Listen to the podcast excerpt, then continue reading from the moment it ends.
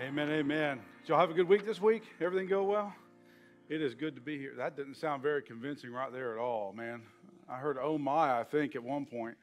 Uh, boy, it's good to be here today. I'm so happy, happy to be here and to be able to continue our study in the book of Acts. I'd like to encourage you to open your Bibles or get your copy of God's Word out. Go to the book of Acts, chapter 4, and we're going to continue to study our, our uh, lessons here in Acts and the Holy Spirit the church. And this morning we're going to look at the Holy Spirit and His work through trials. And uh, this has been an incredible uh, blessing this week to be able to read this and to study it because uh, how many of y'all here today can say in the past maybe week, two weeks, month, three months that you feel like you've been going through somewhat of a trial in one way or another? Anybody here like that? You don't have to testify and tell me what it is. You've been going through some type of trial that's, that's been something difficult on you. All right, I, I understand, and and uh, believe me, as a pastor, uh, we are not immune to trials and things that take place in our life. And it's amazing to me. Uh, I believe I, when, you, when we get into this study, uh, I, had a, I had just some, some struggles personally going on in my life and, and things taking place. And, and in that, uh, in my ministry and what's going on, it was like God knew that I was going to be preaching this sermon this week for Bill. It is awesome. It has been truly a blessing for God to speak to my heart and work in me and strengthen me and encourage me. So, today, what I want to do is I want to tell you what God has done for me through this chapter of Acts because it is incredible. Some things that are lessons learned and some things thought through.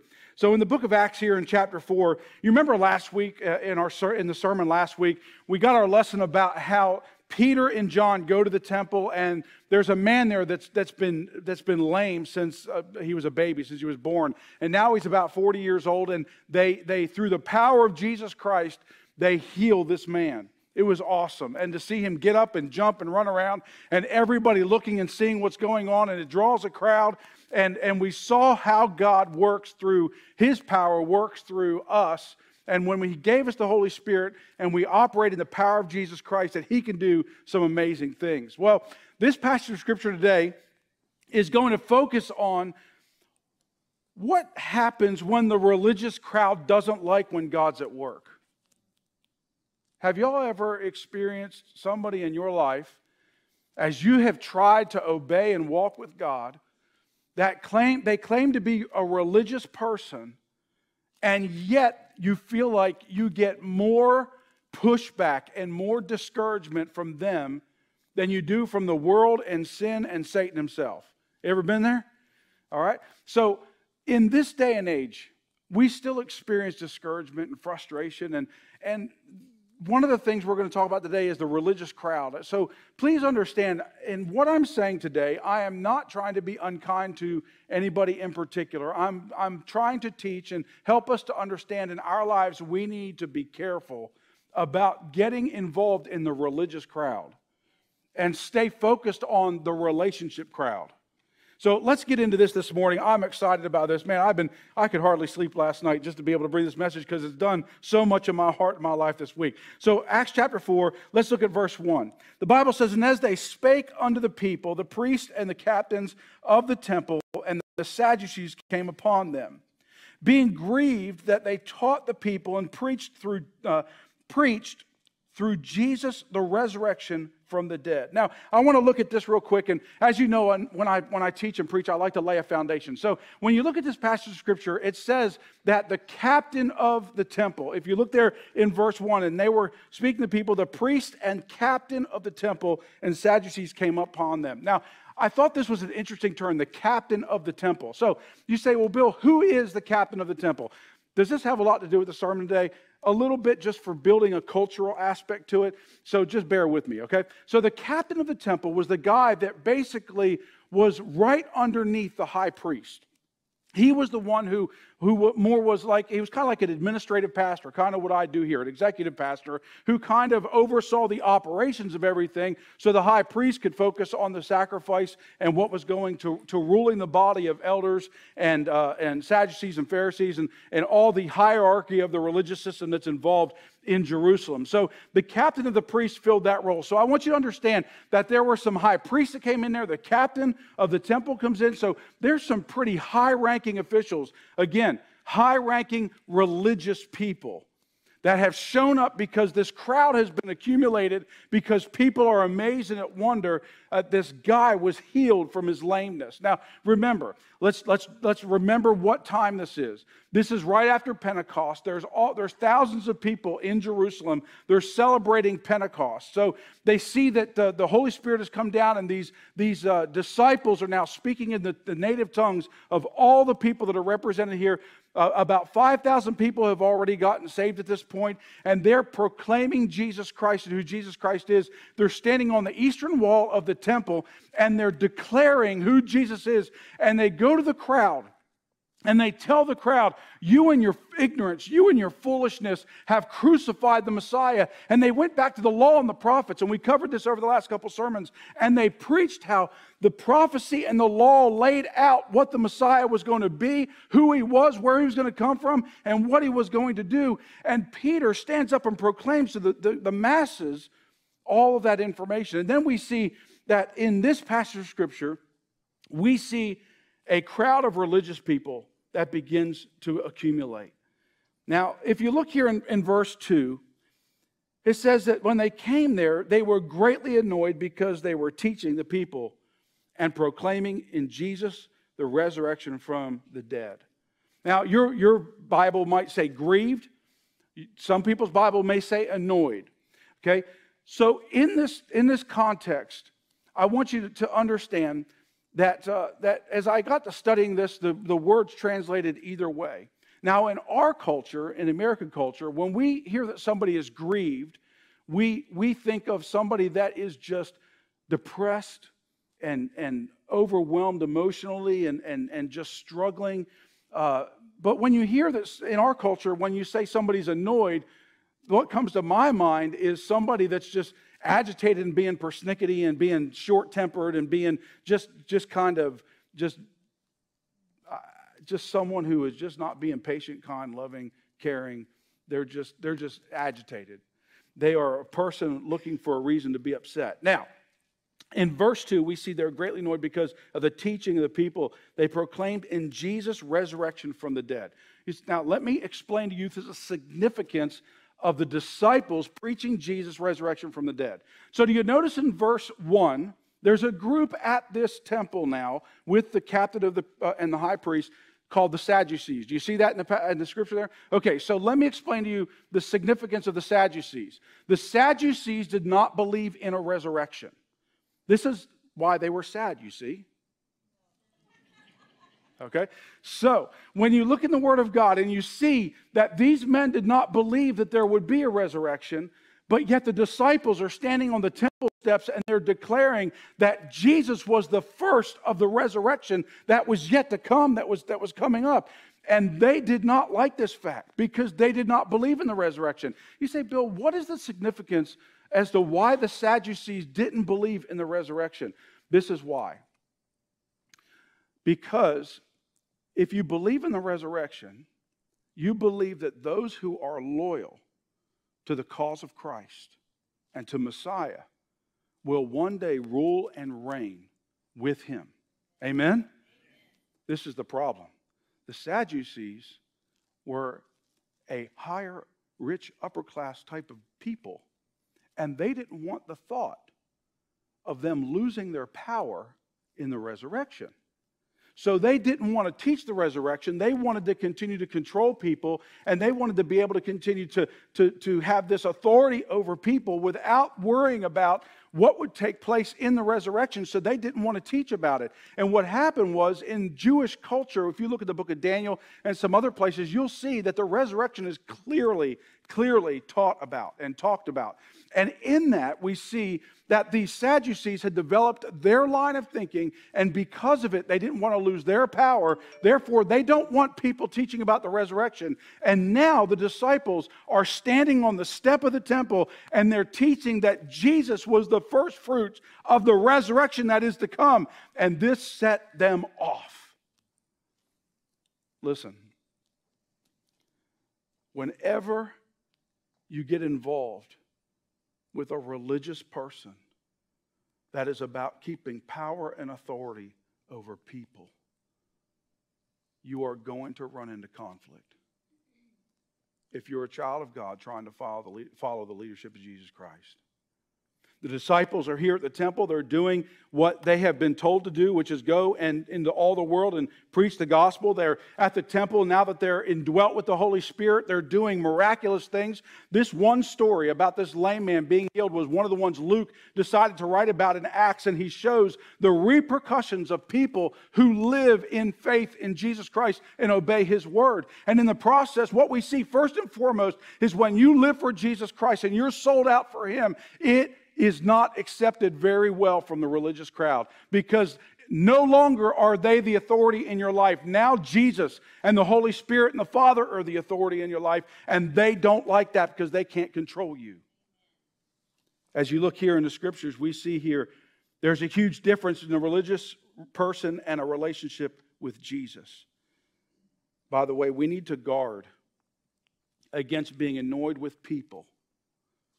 Listen, we need to be careful about allowing ourselves to become annoyed or grieved by people who do things that we may not personally prefer or like, but we don't have a Bible verse to say that this is wrong. Amen, amen, amen. Our churches are full of people that have a religious spirit who want to tell everybody else how to live for Jesus. And what we need to do is we need to understand that when people live for Jesus differently than we do, and, and there's no Bible verse to say that there's a right or a wrong in it. We need to shut up and let them live. That's the way it is, folks. You know how we reduce conflict in the church? If it's not, thus saith the Lord, then be quiet. So, as we look in the scriptures and we see here, the religious crowd is one that will stir up problems when they feel like they're losing power. Let's look at verse 3. And they arrested them and put them in custody until the next day, for it was already evening. But many of those who had heard the word believed. Look at this. This is awesome. And the number of the men came to about 5,000. Listen, because the disciples were willing to be obedient to the command and call and power of God, they saw people saved. I'm not talking just one or two, I'm talking, the Word of God tells us, over 5,000. Listen, when you choose to live for Jesus Christ and not get caught up in a religious system, you will affect people with the gospel of Jesus Christ. It is going to happen because that's what the relationship with Jesus is all about. In our first lesson in the book of Acts, we studied the fact that the Holy Spirit was giving given to us so we'd have power to be able to take Jesus and the gospel to people who need it. That was the whole point of the Spirit of God being given to the church. And we see here that in Acts 4 3 and 4, that the disciples carried this out. Now, at this point, if you study Scripture, chapter 1 through chapter 4 in Acts, there's an estimated 10,000 people that have come to Jesus Christ, come to faith in Jesus Christ, because of the disciples' obedience to God's instruction from His Word. In verse 5 and 6, we see here on the next day, their rulers and elders and scribes gathered together in Jerusalem with Annas the high priest and Caiaphas and John and Alexander and all who were the high uh, priestly family. So I want to look at this and, and, and focus on this for just one moment. So, would you think that the disciples are in a little bit of a trial here now that they're being put in prison and jail? for their declarations of Jesus Christ on the stairs of the temple? Yeah, I would say they would feel like they're in a trial. They don't know what the next day holds. Listen, I've, I've never been to jail, don't want to go to jail. I try to obey the law the best I can.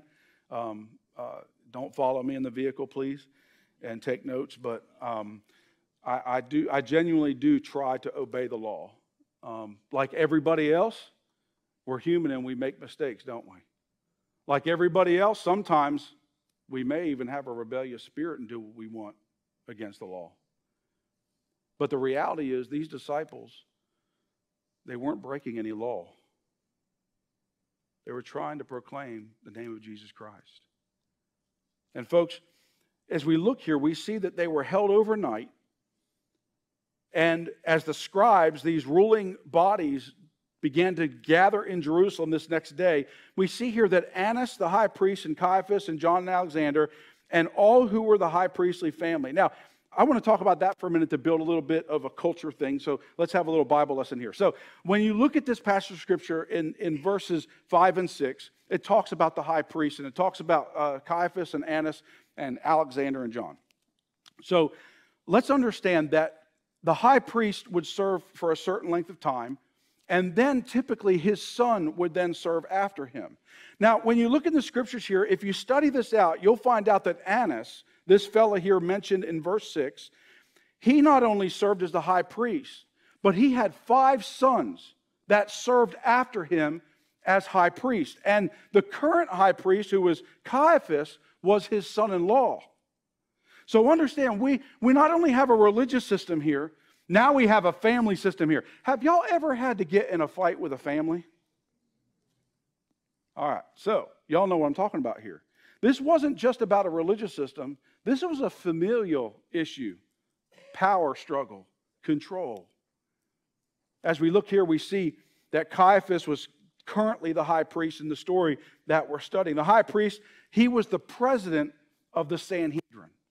The scribes and the Sanhedrin and the Pharisees, all these, all these ruling bodies that would rule Jerusalem, the, the high priest was the one who actually was the president, presided over all of those factions and organized and dealt with them. This was the significance to understand this as to why, when Jesus was taken into custody, he was taken to the high priest.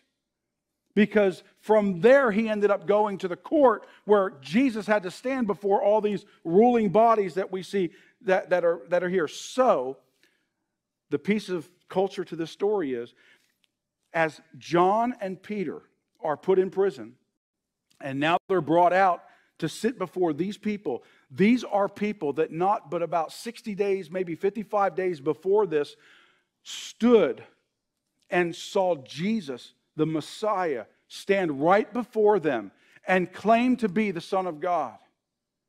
They saw Jesus, the very Messiah, and they, they knew the works that he had done and they interrogated him and, and they, they saw jesus the one that they put the crown of thorns upon his head and they, they beat him with the cat of nine tails and they spit on him these are the ones that set all that in motion these are the ones that stirred the crowd up into a father to, to scream out, crucify him, crucify him. We want Barabbas, we want Barabbas. These are the ruling people in Jerusalem. Now, Peter and John are standing in front of them because they're preaching about the Jesus that these men sentenced to death. As we look here and we see what the Word of God tells us, let's get down to verse 7 and 8. And when they had set them in the midst, they inquired. So they asked him a question. You get to verse 7, he says, By what power or by what name have you done this? Then Peter, with the filled with the Holy Ghost, said unto them, Ye rulers of the people and elders of Israel. I want to look at this real quick as we continue our study in the scriptures, and we see Peter's last two public sermons were to the general public. He, he, on the day of Pentecost, he preaches to those people, and the, the disciples are filled with the Holy Spirit, and they speak in the tongues and languages of the people represented there. And Peter stands there and he declares the, the, that who Jesus is, and we see all these people get saved. We see another discourse at the temple as, as Peter declares to the people who Jesus is in the healing that we saw last week. And then now we see in chapter 4 Peter not only is declaring this to the public, now he's standing before these rulers of Israel. It's ramped up a little bit. Now, I want you to look here in verses uh, 7 through 9 and notice something particular. Look at verse 7. By what power or by what name have you done this? Now, you say, what's the significance of them asking this question? This is the significance because Remember, these are the people who are the religious crowd that, that want to rule everybody and tell everybody what to do. And this was done without their approval. This healing took place and it didn't involve them. So now they're wanting to know what power or who gave you the ability to do this because we didn't.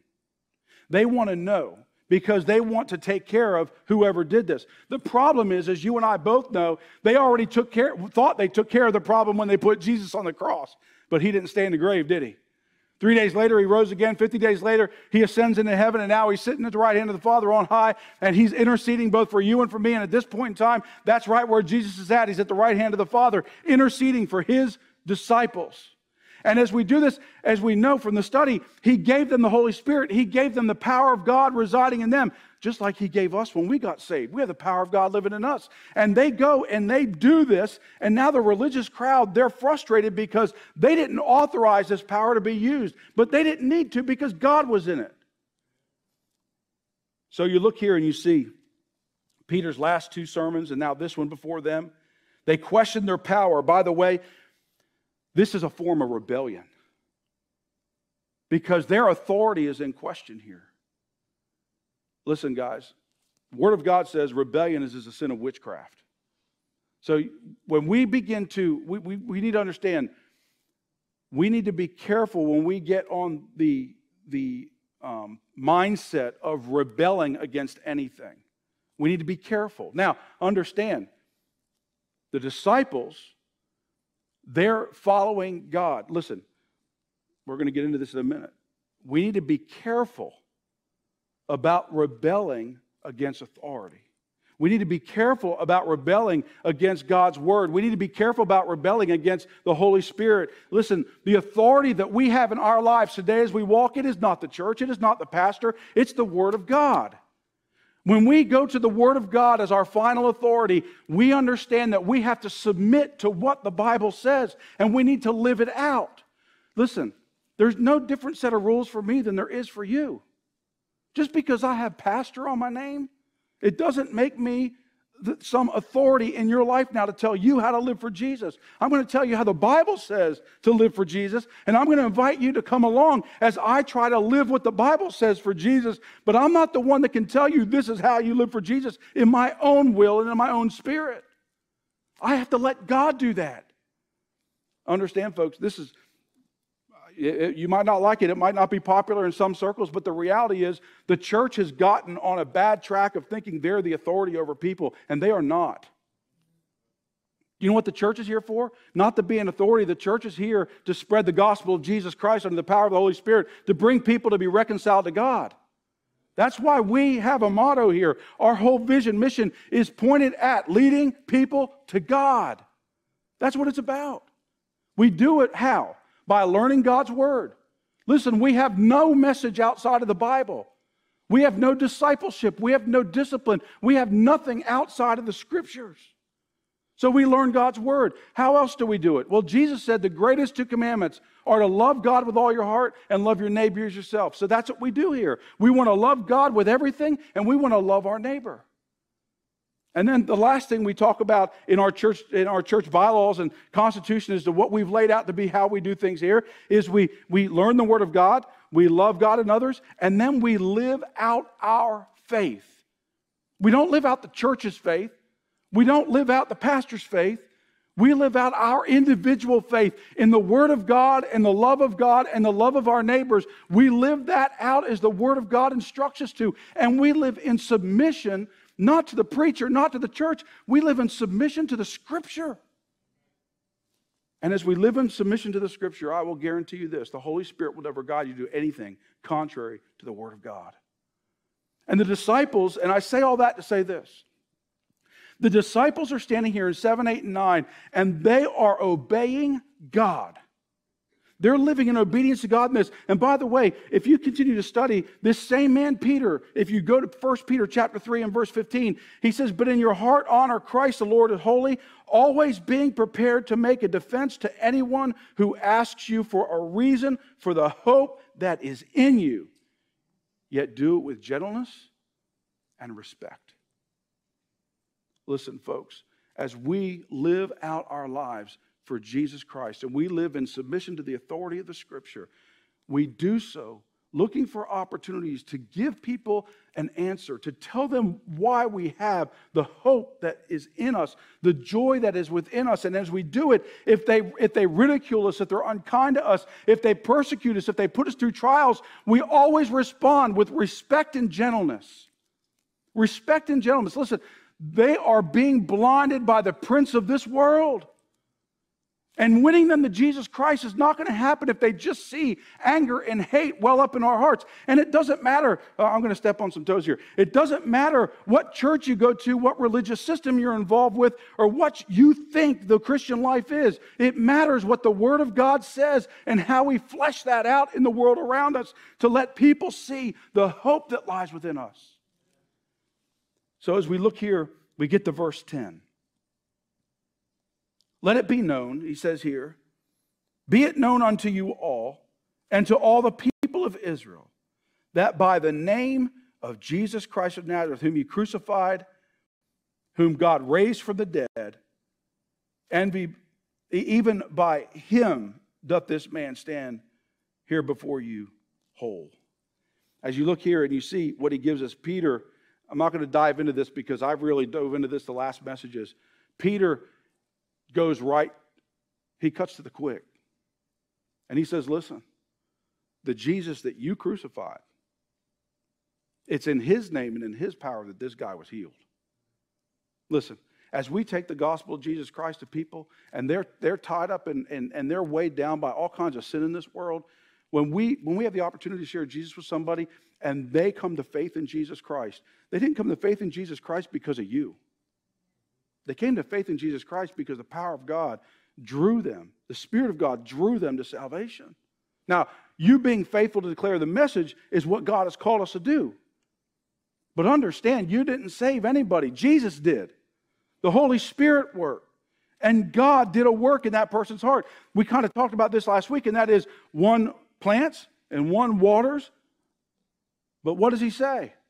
But God gives the increase. God is the one who draws the salvation. So when we look here and we see Peter directs everything back to Jesus Christ. Listen, it wasn't in our power. Listen, we, we, he's saying, the disciples, this message, we're not trying to thwart your authority or your religion. All we're doing is obeying Jesus Christ and working in his power and letting him do what he wants to do. And we are here just to be his messengers. So, I love this next verse. I spent a lot of time on verse 11. If you've ever studied this, you know where I'm going. Verse 11. He says here, this is what Peter says. This is the stone which was set at naught of you builders. You see that word you in the verse? You builders, you religious people, you rulers, which has become the head of the corner. You say, Bill, what's the significance to this? Well, if you study the Word of God, you're going to end up back in Psalm 118. In Psalm 118, there's a verse, the, the Word of God says this the stone which the builders refused to become the headstone of the corner. This is what Psalm, Psalm 118, 22. This passage is, is believed by rabbis in their day, back in Psalm, and, and, and as they studied in the, the, the, um, the temple and synagogue, they believed that when Samuel, y'all remember the story about Samuel coming to anoint David to be king? Y'all remember the story? And all David's brothers came in and they lined up, and Samuel went down the line. And as he went down the line, he's saying, Nope, not that one. Nope, not this one. He gets to the end and he says, God sent me here to anoint a king, and he's not here. Do you have any other children? Oh, yeah.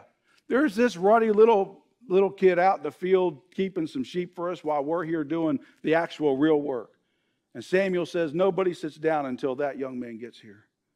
And when that young man gets here, Samuel breaks out the oil and anoints David and declares him to be the next king of Israel. But do you know? David's own brothers and father did not want to see him as someone who could be king. He was rejected he was rejected. And this verse in Psalms refers to that or reflects that. But this goes even deeper. So you don't find this story in Scripture. You have to get into some rabbinical writings to find it. But if you go look at the Targum and, and, and some of the other uh, historical books that give us insight to Scriptures, you'll find out that there's a rabbinical teaching that when Solomon built his temple, 20 ton stones were carved off site at the quarry and at the beginning, before they ever started to, to, to do anything with any stones for the temple, they drew up plans and they prepared everything they needed to know exactly where every stone went, what size it needed to be, and how it fitted together. And they, they did not want any tools to be used on the temple grounds because that's where worship takes place. So all of the, all of the preparing for these 20 ton stones were done at the quarry.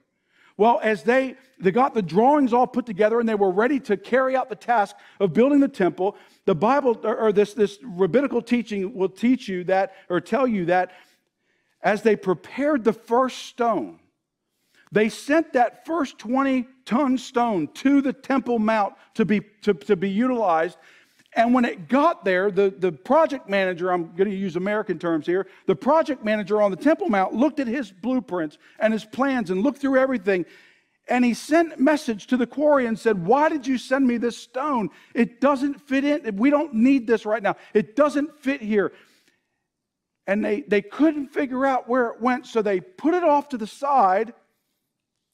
And then they began to bring the other stones in from the temple being built.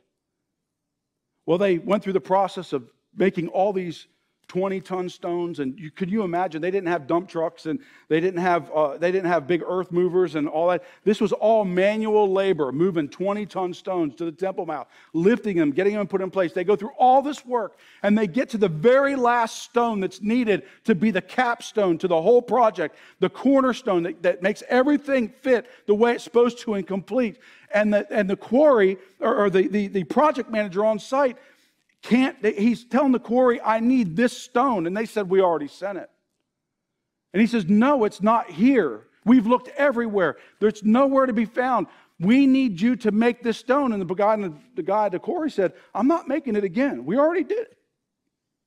It's done. It's, we gave it to you. And then there's a worker that had been there since the beginning of the temple start and kind of, you know, one of those guys you don't really pay a whole lot of attention to. He says, You know, do you remember back when we first started this project? They sent us a stone and it didn't fit into the plan, so we put it off over there. They went over and started digging through the grass and they uncovered it, and here was the stone they needed to be the final touch to what this temple needed to be complete. It was the chief cornerstone that was rejected at the beginning of the project, but when it got to the end, they were willing to accept it because they realized where it fit. Jesus was that cornerstone. If you look here and you see what he says in verse 11, the, this Jesus is the stone that was rejected by you. He says, Listen, you builders, you leaders, listen, you're the same ones that existed back at the beginning of Solomon's temple when they were building it that rejected what was needed. And now we're telling you that, that what you need is Jesus. You need to recognize him as Messiah and who he is, but you continue to reject him. As we look here and we see takes place as we study the scriptures, we get to verse 12. Verse 12 says this Neither is there any salvation in any other, for there is none other name under heaven given among men whereby we must be saved.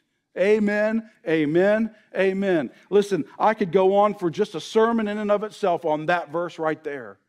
In our society, we think good works is going to save us. We think being nice to people is going to save us. We think giving money is going to save us. We think doing right is going to save us. We think you fill in the blank is going to save us. The reality is, this world is going to hell in a handbasket because they won't recognize Jesus Christ as the coming Messiah that's going to rule on the throne of David. He's the one who went to the cross. He's the one who went in the grave. He's the one who resurrected and now rests on high next to the Father.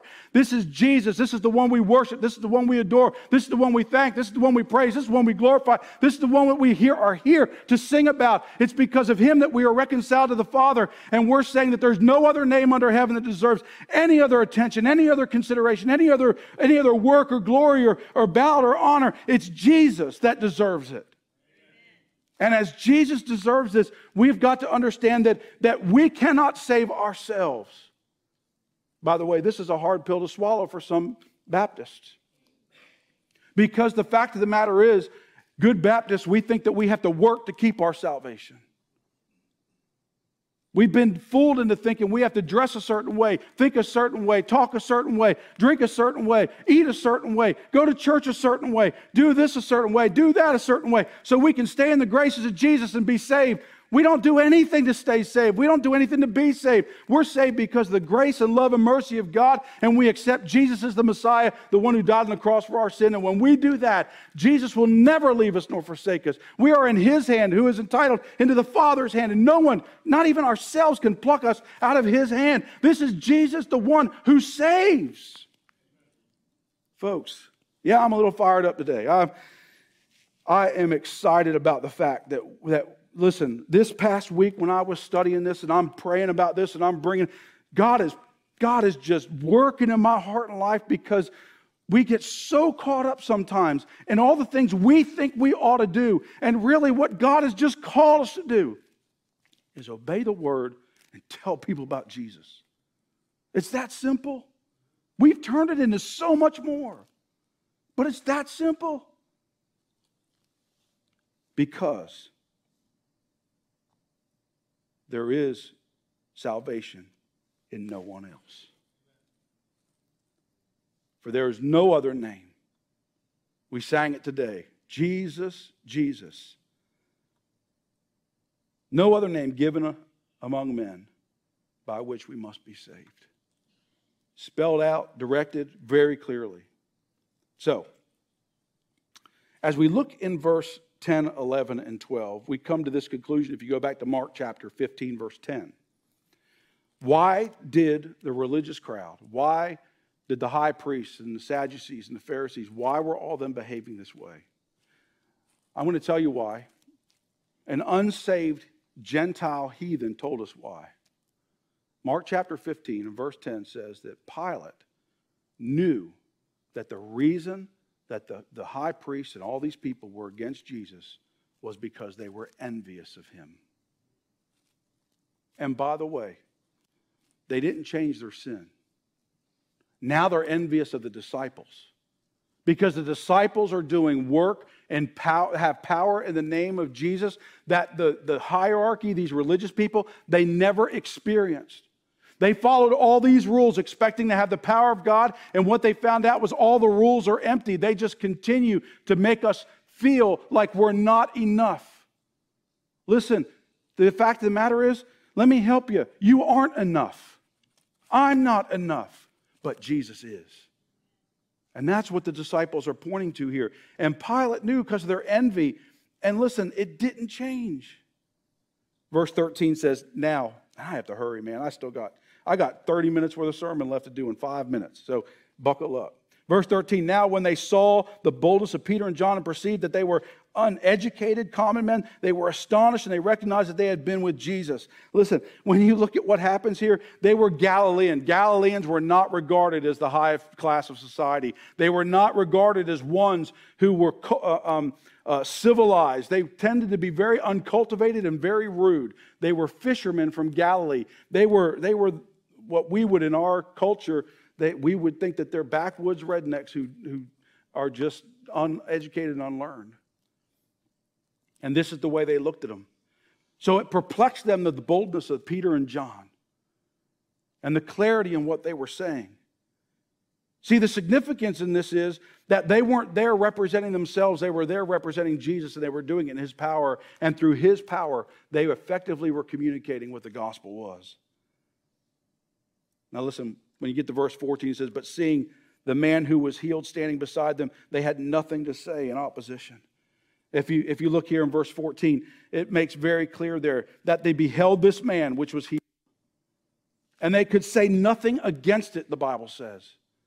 Listen, how do you argue? How do you, how do you even push against the proof that's right in front of you? They couldn't. They could not deny that a miracle had happened. The issue wasn't that the miracle happened, the issue was who did the miracle. They didn't want the disciples getting credit for the miracle. They didn't want Jesus getting credit for the miracle. They wanted the religious system to get credit for the miracle. And this is where religious systems get off track. Verse 15 through 17. But when they had commanded them to leave the council, they conferred with one another. We look at verse 15. But when they had uh, commanded them to go aside out of the council, they conferred among themselves, saying, What shall we do to these men? For that indeed a notable miracle hath been done. They can't deny it. By them is manifested all them that dwell in Jerusalem, and we cannot deny it. Verse 17, but that it spread no further among the people, let us straightly threaten them and they speak henceforth no more of this man in this name. So, listen.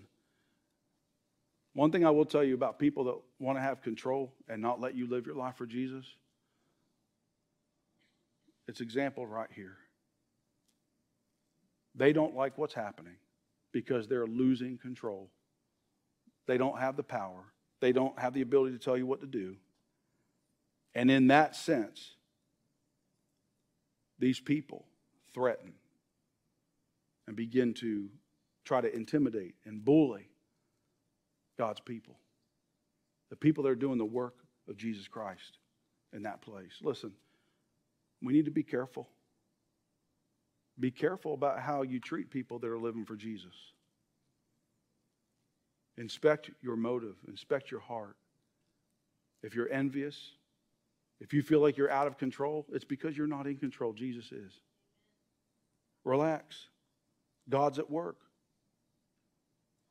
You think about this. Now, these are people, religious leaders, who say they know God, but they don't know who God is. And the Bible speaks of this in 1 Corinthians chapter 2, verse 14. It says, But the natural man receiveth not the things of the Spirit of God, for they are foolishness, foolishness unto him, neither can he know them because they're spiritually discerned. You can look it up, 1 Corinthians. These men did not have the Spirit of God dwelling in them that were ruling the people religiously, and they were making judgments and they were making decisions based on their flesh and not on the Spirit and the authority of God's Word. So, believer, if you are a believer in Jesus Christ and you begin to behave this way, who are you following? Listen, I want to tell you, I'm just, can I be honest with y'all this morning? I haven't lied to you yet. Don't plan on it. I'm going to be honestly open with you. This is a trap that any spiritual leader can fall into. Because when you begin to walk with God and you begin to see God work in your life, you can fall into this trap of thinking everybody, if they do it the way you do it, they'll, they'll, uh, they'll be able to experience the same success that you experience. But the reality is, God's path is different for every person. The path of salvation is the same. The path and the journey that we live to carry the gospel to the world is going to be different. We're all going to live different ways. We're all going to go different places. We're all going to do different things. And we have to let people have the freedom of the Holy Spirit to work in their life to lead them as they go in these ways. It's not that they're wrong, it's just they're different. And diversity in the body is awesome. I bet you you like diversity in your marriage. Hey, diversity in your marriage, it's great to know that the person that you're married to they like things that are different than what you like. They bring newness into your life by what they like. There's freshness. And in doing so, it helps your marriage stronger. How many times have you seen in your life, you married couples, people that you know, and it's like the husband and wife are total opposites? Total opposites. Me and my wife are total opposites. My wife doesn't like talking to anybody. I, I told you last week, I'll talk to a pole while I'm pumping gas. Okay? We are total opposites. My wife, you go to a restaurant, almost every time she's going to order chicken. Chicken of all things. They got steak and shrimp and lobster and all kinds of stuff. She gets chicken. We are opposites. But I will tell you, my wife brings things into my life that has helped me to appreciate what she loves. And, folks, in the body of Christ, we are many members, but we have to understand the diversity in the body is necessary. Because without diversity in the body, we don't reach the people that need Jesus Christ. Listen, we're gonna, I'm going to close here. I'll, I'll, use what I have for next week. Let me get down to the bottom of this and, and, and we'll, just, uh, we'll just finish up here today. So they go back, uh, they, tell, they tell Peter and John they're going to release them. They tell them to, to not do this anymore, and they say, listen, whether it's right for us to do this or not, we're going to let God be the judge of it. You can read the scripture there. And they go back to the other disciples. And this is this is everything culminated into this thought today, okay? So if you have a pen and paper and you want to write these, these few things down, I encourage you to do this because this really struck me as everything came together for me this week. How can we live like this today? People who just live and, and abandon for Jesus Christ and sharing the gospel. Let's follow their example when we face trials in that. So, what is their example? Let's look at verse 23. And they were released, and they went to their friends and reported what the chief priest and the elders said unto them.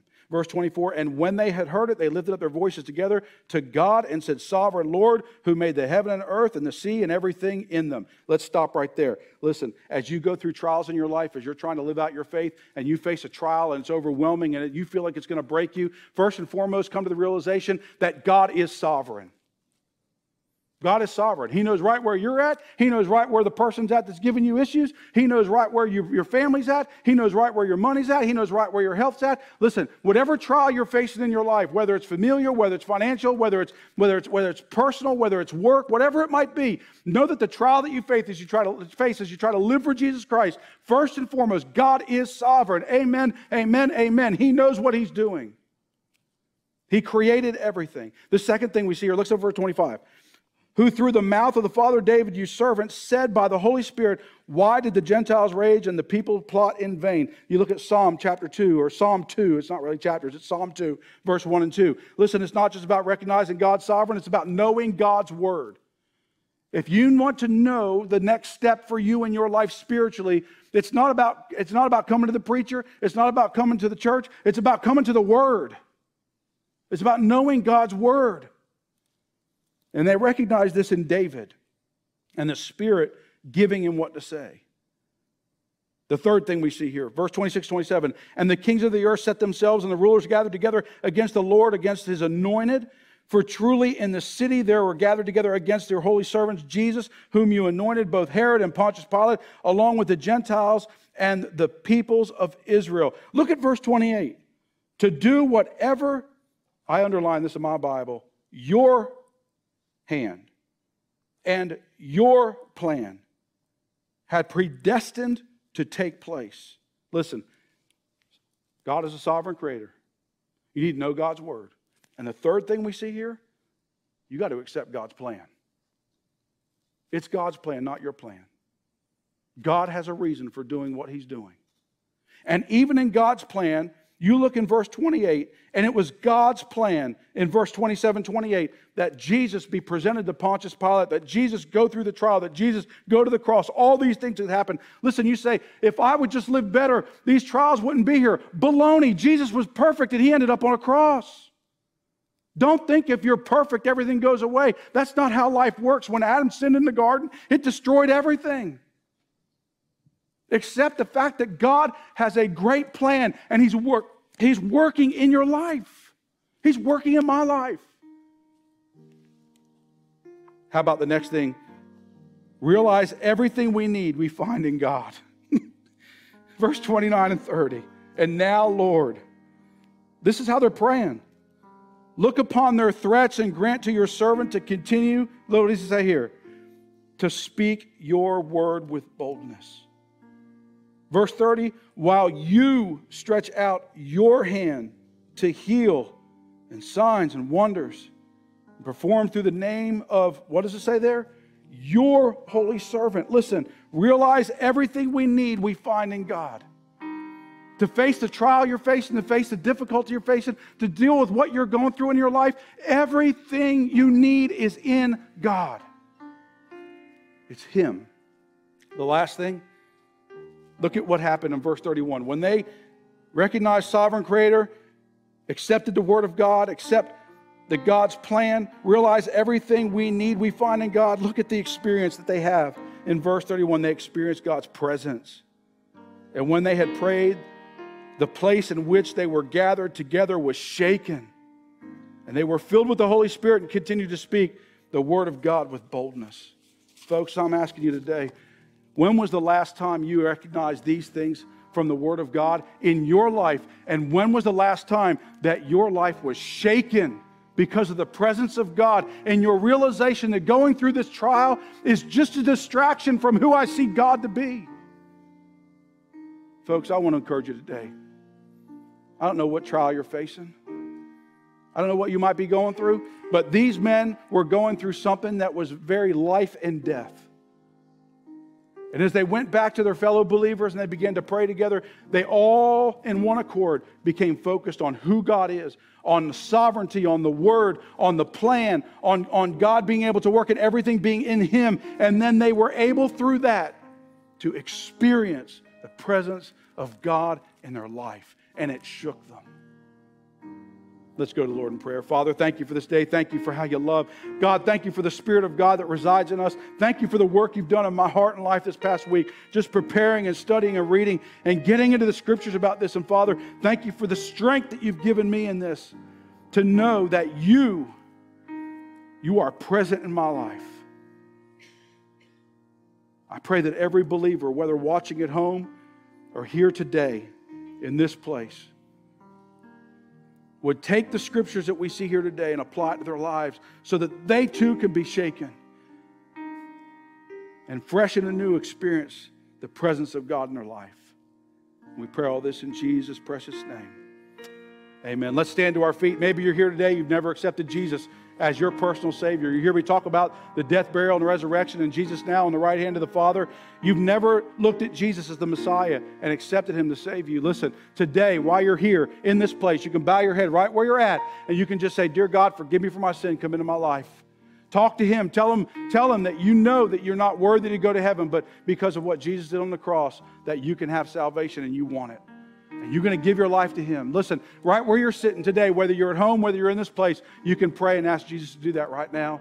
Maybe you're here today and you say, Bill, I want to be shaken. I want the presence of God to be real in my life and I want to experience that. Maybe you're going through something right now and you are experiencing that and He is shaking you and He's molding you and there's stuff going on and you see it happening. Praise God for that. Stay in it and don't lose faith. Don't get distracted.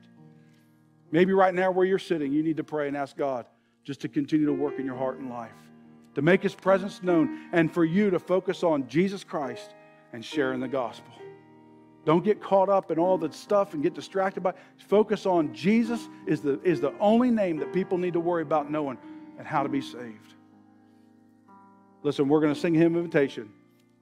You do business with God as He sees fit in your life. I need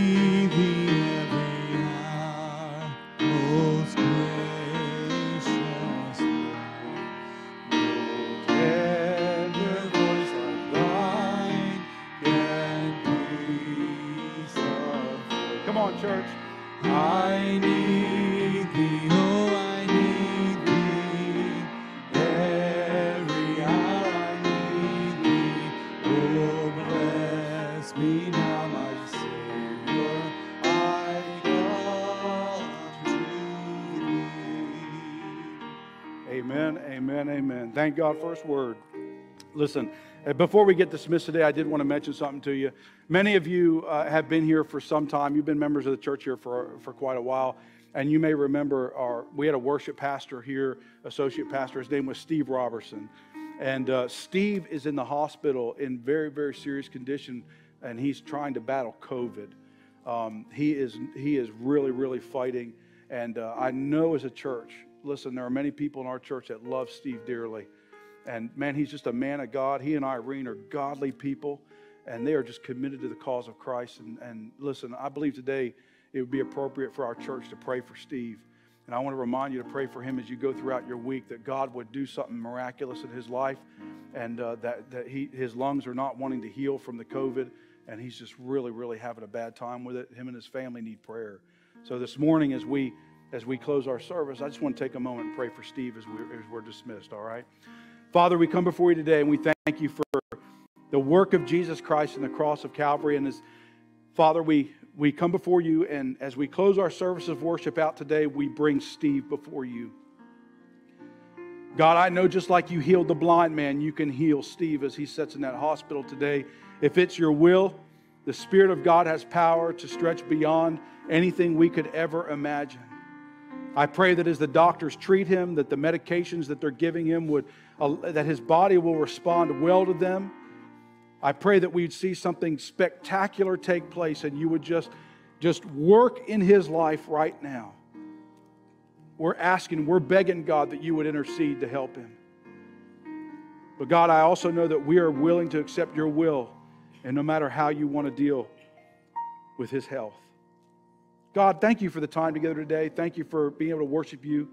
As we go out of this place, help us to take Jesus where we're going and give it to the people that need him around us. And we pray this in Jesus' precious name.